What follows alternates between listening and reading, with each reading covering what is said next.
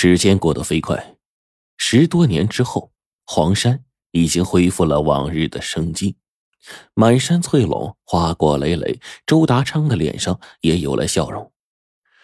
吴新琴真心实意的待他，日子过得有滋有味。吴新琴有一个儿子，虽然呢不认他这个爹，但是周达昌还是吃尽苦头，从小学供他读到大学毕业。如今在城里寻了一个工作，也就让他放心了。这些年，村里人的日子呀，虽然过得不富裕，但是呢，却十分的平静。再也没有一个人上凤山去挖石头，让周达昌的心里宽慰了许多。又过了一些日子，不知道为什么，周达昌的眼皮又开始突突突的跳，心里就有点慌。吃饭呢也没滋味，躺下就做噩梦。这天，他上凤山看看，发现一口泉眼竟然又淌出了血，想起了十多年前村里的那种惨景，一下惊得他半天缓不过神来。难道平静的凤凰村又在孕育着一场新的灾难吗？不久后的一天。吴新琴的儿子罗月新突然呢，背着大包小包的从城里回来，背后啊还跟着一个二十多岁的一个漂亮姑娘。罗月新以前从来没有叫过周达昌一声爹，可是呢，这一次他刚进家门就亲热的叫了一声爹，说他找到女朋友了，带回家呀，让爹娘看看。东西呢是孝敬二老的。那个跟着跨进门的姑娘也是甜甜的叫了一声“爹娘”，周达昌高兴的眼睛发红，赶紧撑着木棍一瘸一瘸的去弄点山里菜。很快，周达昌就打了一只野鸡，采了一篓子野山菇、野山笋，让吴新琴做了一桌子丰盛的饭菜。罗月新把带回来的一瓶好酒给打开，满满的斟了一杯，递给周达昌，然后感慨的说。爹，我真心敬你一杯。如果没有你在山里拼死拼活的干活供我读书，我哪里有机会进城？嗯，进城啊！你说真的，我心里啊一直把你当亲爹。以后呢，我更好的孝敬你。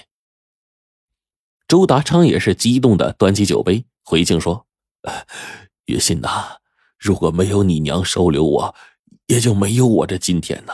再说你也没嫌弃我，我心里记着呢。”我这一辈子呀，都报答你们母子俩对我的恩情。吴新琴在一旁不断的替城里来的姑娘夹菜，城里这姑娘嘴特别甜，说着好听的话，让吴新琴对未来的这个儿媳妇十分的满意。不一会儿，父子俩呀都是喝得脸色酡红，话说的呢越来越亲热。吴新琴是看在眼里，心里面是无比的舒坦。罗月心喝了杯中的最后一口酒，放下了筷子，像是突然想起了什么事情，有些说不出口，不由得是唉声叹气啊。周达昌看在眼里，关切的就问说：“月心呐，你心里是不是藏着事儿啊？说出来，看看我能不能帮你。”罗月心这才告诉周达昌说：“他和未婚妻小刘呢，准备明年结婚，在城里啊买套房子。”城里的这个房子贵得吓人，没个一百万的钞票根本下不来。他们工作才一年多，哪有那么多积蓄啊？所以这次回家想和父母商量。周达昌和吴新琴一听，顿时心中一惊，他们哪有这么多钱呢？本来喜气洋洋的气氛一下子变得有些凝重了。罗月心呢，就朝着周达昌支支吾吾的说。嗯嗯，爹，你你刚才说过的，我娘救了你一命，我也不嫌弃你，你一生都报答我和我娘。就眼下这事儿，只有你能帮我。哎，这么多钱我帮不了啊。周达昌艰难的摇了摇头。罗月心是瞪大了眼睛，闪动着兴奋的光芒，说：“爹，你怎么帮不了啊？只要你上山挖一块吸血石，钱不就来了吗？”周达昌一听，心里一沉。怪不得凤山的泉眼也流血了，他脸色就沉了下来，说：“凤山没有积雪石，它是雄的，雄的不会下蛋。”爹呀，什么雄的、雌的、下不下蛋的？你当我三岁小孩啊？罗月心是哈哈大笑啊。凤山和黄山一脉相通，黄山上有积雪石，凤山为什么没有啊？再说了，谁不知道啊？您有一双穿地三尺的神眼，那黄山也许挖光了，咱们可以在凤山找啊。此刻的吴新琴，为了儿子呀，在城里安家立业，也是细声细语的劝着周大昌：“大昌啊，你就答应月心一回，上凤山挖一块吧。”坐在一旁的这个小姑娘也是笑吟吟的，就跟周达昌说：“爹，现在呀，世界上哪有父母不为孩子着想的？我和月心呢，三天假，在家等着。”周达昌啊，脸色由阴沉转为痛苦，自言自语的说：“哎，我怎么会哄人呢？上回黄山流血，村里遭了大灾，现在凤山又流血。”我担心呢，有人说我有一双看得见地下的藏着什么的神眼。这些年来，我多次上过凤山，也没看到一块积雪石啊！要有，我早就挖了。罗月心是端起了酒杯，啪的一声放在桌子上，然后站起来，就大声的对着周大昌说：“姓周的，是我娘收留了你，我接纳了你。”正是你报恩的时候，你却退了，你你就是一条没良心的白眼狼。罗月心的话，像是一把尖刀一样，直刺周达昌的胸口。他摇晃了几下，一句话都说不上来。这顿午饭，一家子人吃的是不欢而散。周达昌撑着树棍，扛上锄头，一瘸一瘸的就上凤山去了。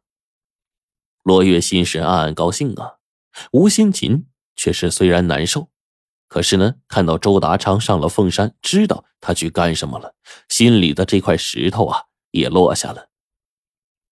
傍晚，周达昌扛着锄头一瘸一拐的回家，罗月心急忙迎上去，却见他两手空空，不满的大声就说：“怎么没找到？”周达昌是低声的回答：“我跑遍了凤山。”没找到啊！吃完晚饭，罗月心呢没有给周大昌好脸色。当天晚上，周大昌这个眼睛一直睁到天亮。第二天，周大昌一早又上了凤山，可到了晚上还是没有找到一块积雪石。他就对罗月心说：“对不起啊，我愧对你们娘俩啊。”罗月心是脸色铁青啊。朝着周达昌哼了一声，周达昌喝了几口水，没有吃饭，便早早躺下了。第二天清晨，又是彻夜没有合眼的周大昌，突然听到隔壁小刘姑娘那尖尖的嗓子说：“罗月心，我告诉你，没房子我就跟你拜拜，这破山村待不下去了，要回城。”就砰的一声，这小刘姑娘啊，甩门就跑了。就又听到啊，罗月心是追出去就喊。小刘，你别跑，你别跑啊！